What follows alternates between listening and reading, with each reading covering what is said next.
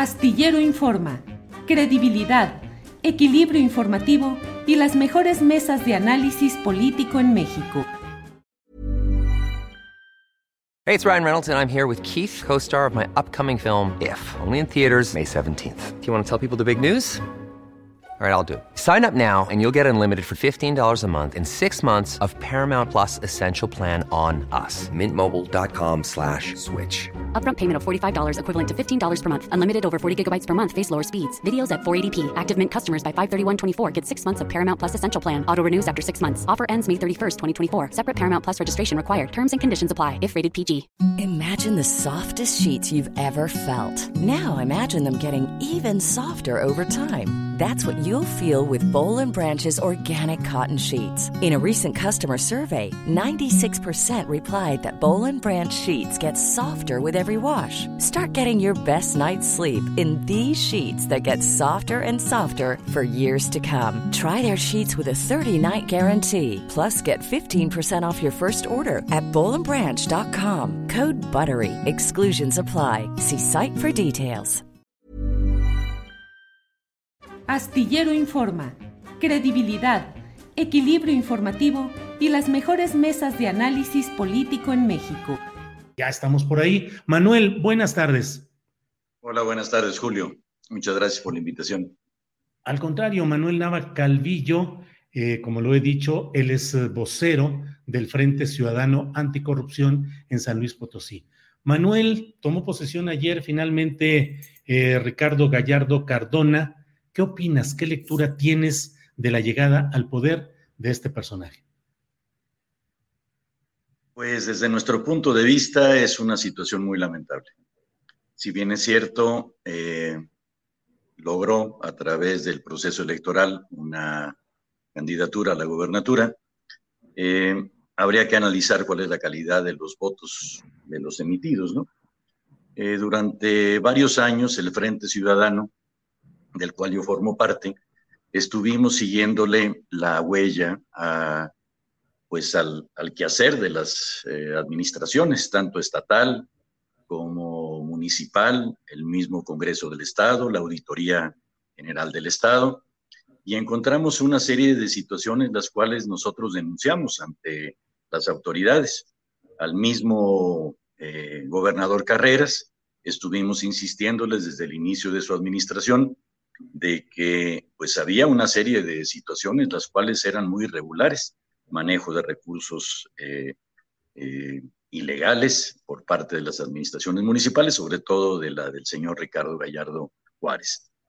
Eh, le estuvimos insistiendo, insisto, desde el principio y nos dijo que estaba, que todo lo que nosotros le, le mencionábamos, él sabía más todavía que eso, pero que estaba en espera de que hubiera la situación esta de las leyes anticorrupción, las cuales, dijo él textualmente, su timing era un poco diferente y eh, pues pasó el tiempo, se formó eh, las diferentes instancias anticorrupción en el Estado, pero nunca se pudieron concretizar. Tan es así que todavía eh, no se logran conformar estas instancias que analizan pues el uso de los recursos públicos.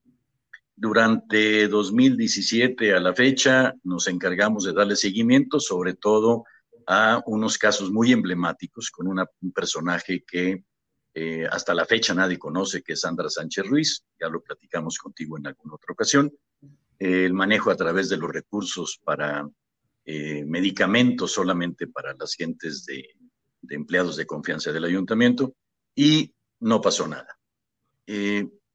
Viene después, bueno, tanto eh, la participación de Ricardo Gallardo Cardona, ahora gobernador constitucional del Estado, en el municipio de Soledad de Graciano Sánchez, el padre primero como presidente municipal allá, luego presidente de la, capital. Sin embargo, ante la Fiscalía General del Estado presentamos todas las denuncias correspondientes y eh, pues no hubo ningún resultado. Tan es así que la participación del, fiscal Federico Garza, el último día de la administración, que fue el pasado viernes, renuncia y ya no quiere saber nada de las denuncias que nosotros presentamos. Eh, es desafortunado desde nuestro punto de vista el que llegue el señor Ricardo Gallardo Cardona, porque tiene toda una serie de denuncias que tú el, creo que fue el sábado, que sacas esta denuncia con estas presunciones de delitos cometidos no solamente por el padre, sino por el hijo y por toda la, familia y las empresas que conformaron. Y desafortunadamente el, fiscal eh, Santiago Nieto presenta esta solicitud de denuncia al fiscal general de la República, Gers Manero. Sin embargo, tiene un año que está ahí y no hubo nada. Desafortunadamente, esta denuncia no fue presentada antes, con lo cual quizás se hubiera podido detener este resultado que ahora tenemos. Entonces, eh, tenemos que partir de la base de que la forma como han actuado estos señores Gallardo en las pasadas administraciones, pues muy posiblemente es la misma forma que van a utilizar ahora para gobernar ya no solamente un municipio o dos, sino ahora el, el, Estado. Y eso es lo que nos preocupa. Manuel, fíjate que en el ámbito federal recibí eh, comentarios extraoficiales acerca de este documento que mencionas y que publiqué efectivamente, pues que crees por ahí de las dos de la mañana del, del sábado, eh, lo presenté, no, no, no, del domingo ya, en la madrugada del domingo, pero las personas que me comentaron de esto del ámbito federal me decían que los datos son ciertos y que están absolutamente, eh, eran acumulados de una serie de versiones y de revisiones documentales. Pero Manuel, además, pues la verdad es que muchos de esos datos están expresados detalladamente con una precisión absoluta, pero muchos ya los conocemos. Digo, tiene un gran valor el hecho de que hayan sido presentados así por la Unidad de Inteligencia Financiera, pero ha sido un secreto a voces, pues no es un secreto a voces, es una versión abundante y corriente en San Luis Potosí, corriente de ir corriendo, de ir circulando, eh, el hecho de tantas propiedades y tanta prosperidad inmobiliaria y empresarial de esta familia. Vi en la toma de posesión de Ricardo Gallardo al mal llamado Niño Verde, Jorge Emilio González, a Escobar, que es otro personaje de este Partido Verde, a Manuel Velasco, eh, sé que está Héctor Serrano, eh, como que fue un personaje fundamental en el gobierno de Miguel Ángel Mancera, que ahora está como asesor, lo quisieron hacer diputado local, pero no pudieron. Caray, me parecen muchos signos muy preocupantes, Manuel Nava Calvillo. Mira, te doy un, dos datos adicionales. Uno, eh, cuando es metido a la cárcel Ricardo Gallardo Cardona y se pasa un año en estas eh, prisiones de máxima seguridad, eh, lo acusan, bueno, lo dejan libre porque la acusación era de que había manejado fondos de procedencia ilícita. Sin embargo, encuentran con que los fondos no son de procedencia ilícita, sino que son de los municipios de, de los ayuntamientos de Soledad de Graciano Sánchez y de la capital de, el Estado. Eh, son alrededor de 92 millones, los cuales están ahí, y eh, ya una vez que sale libre, Ricardo Gallardo Cardona, eh, trata de recuperar esos recursos de dos, de unas cuentas que le fueron detenidas, y después de varias instancias en las cuales trata de recuperar estos fondos, le rechazan el amparo se me hace a mí interesante la pregunta, esos 92 millones de pesos, ¿a quién le corresponden? Si perfectamente quedan acreditados que venían de las arcas municipales y ahí están congeladas esas cuentas, ¿pudieran reclamarlo los municipios de Soledad y de San Luis Potosí? Se me hace que es una pregunta interesante porque ahí están esos recursos y bueno, son, son muchos dineros, ¿no? Este, por otro lado, perdón, no son, no son 98, son 209 millones de pesos. Por otro lado, eh, nosotros denunciamos como Frente Ciudadano durante desde el 2018, para ser precisos, en febrero, denunciamos eh, a través de la investigación periodística que tú también la publicaste en la jornada de San Luis, eh, cerca de 66 propiedades que se habían hecho, habían pues ellos registrados en el registro público de la propiedad Después de dos años de la investigación, al año nos corren a nosotros, pero queda dos años la Fiscalía haciendo el análisis, se llegan a acumular 119 propiedades.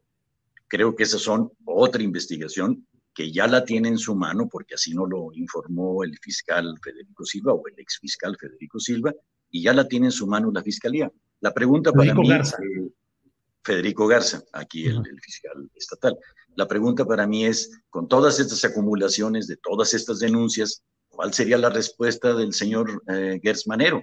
Habría que preguntarle quizá también al señor, eh, eh, al, representante de la UIF, Santiago Nieto, si le da seguimiento a la denuncia que presentó hace un año, el 14 de septiembre, para ser preciso. Y si no, pues, ¿qué es lo que sucede? ¿Se quedarán ahí? ¿Qué tratamiento le van a dar estas denuncias? Y sobre todo, ¿cuál es el punto de vista del fiscal Gertz Manero ante esta situación? Manuel, em, pues a mí me ha resultado eh, desconcertante lo que ha pasado en San Luis Potosí. El resultado hoy es como gobernador del estado, una persona que pasó casi un año en cárceles de alta seguridad, acusado de delitos eh, densos, pesados, relacionados con manejo de recursos ilícitos, eh, lavado de dinero, pues, y otros temas parecidos. Eso en la gubernatura resultó no absuelto, sino que en términos procesales eh, se resolvió que no se habían acreditado suficientemente los procedimientos, pero no es que hubiera una declaración de inocencia. Y en la presidencia municipal ahora está eh, un personaje que fue el jefe de la Policía Federal durante el gobierno de Enrique Peña Nieto, Enrique Galindo Ceballos, eh, señalado, entre otros casos, por los acontecimientos mortales que hubo en Ochixtlán, Oaxaca. Pero Manuel Nava, San Luis Potosí, ha sido la tierra de luchas cívicas históricas, como las encabezadas por tu padre, el doctor Salvador Nava. ¿Qué ha pasado en esta etapa? ¿Por qué no hubo ni una eh, intento de una protesta social masiva? ¿Por qué sucedió todo esto? Y me da la impresión, o sea, no sé tu punto de vista, Manuel, como si los potosinos estuvieran un poco eh, inactivos cívicamente en estos momentos. Dices bien, aquí se han desarrollado varias luchas sociales en donde la sociedad realmente participó en contra de, por ejemplo, un casicazgo de Gonzalo Santos a finales de los 50, contra Carlos Jongitú Barrios en los 80, luego llegaron una serie de gobiernos este, más moderados con este, la gente como, bueno, tanto del PRI, que fue la mayoría, y luego la desastrosa eh, presencia de los gobiernos panistas que se utilizaron el poder para enriquecerse, como Marcelo de los Santos, permitiendo situaciones criminales como los permisos para la minera San Javier, en fin, eh, la sociedad yo creo de alguna manera se, se quedó chica ante los embates de estas gentes que llegaron a tomar el poder. Fue terrible eh, la participación de los gobiernos como el de Marcelo o como el de, bueno, el de Teófilo, no se diga, ¿no? Que fue el, siete mesino después de haber caído eh, Martínez Corbalá y demás. Quizá de alguna manera me atrevería a decir que se cansó la gente de luchar, no, no estoy cierto. Quizá también hay otro elemento que es que hay falta de liderazgos. Nava fue, el doctor Nava fue un líder que pudo aglutinar consiguiendo la confianza y transformando la indignación en acción política. Pero después de la pérdida de Nava, eh, quizá los potosinos no fuimos capaces de generar un movimiento que nos permitiera defender los derechos de los ciudadanos. Y llegamos a situaciones como las que tenemos ahora, que nos gobierna un agente muy cuestionado por todos los elementos que se tiene, con un partido que tiene todo menos ser un partido, ni verde, ni nada. Yo creo que todos los analistas políticos del país han determinado que el Partido Verde es el peor ejemplo, la peor corrupción dentro del sistema político electoral que tengamos y desafortunadamente ahora tenemos en el peor de los escenarios esos dos elementos con la, insisto, y es un mea culpa, una falta de capacidad de organización por parte de la ciudadanía que nos permitiera haber presentado una alternativa y haber presentado pues, un proyecto de gobierno que nos permitiera eh, transitar hacia la democracia.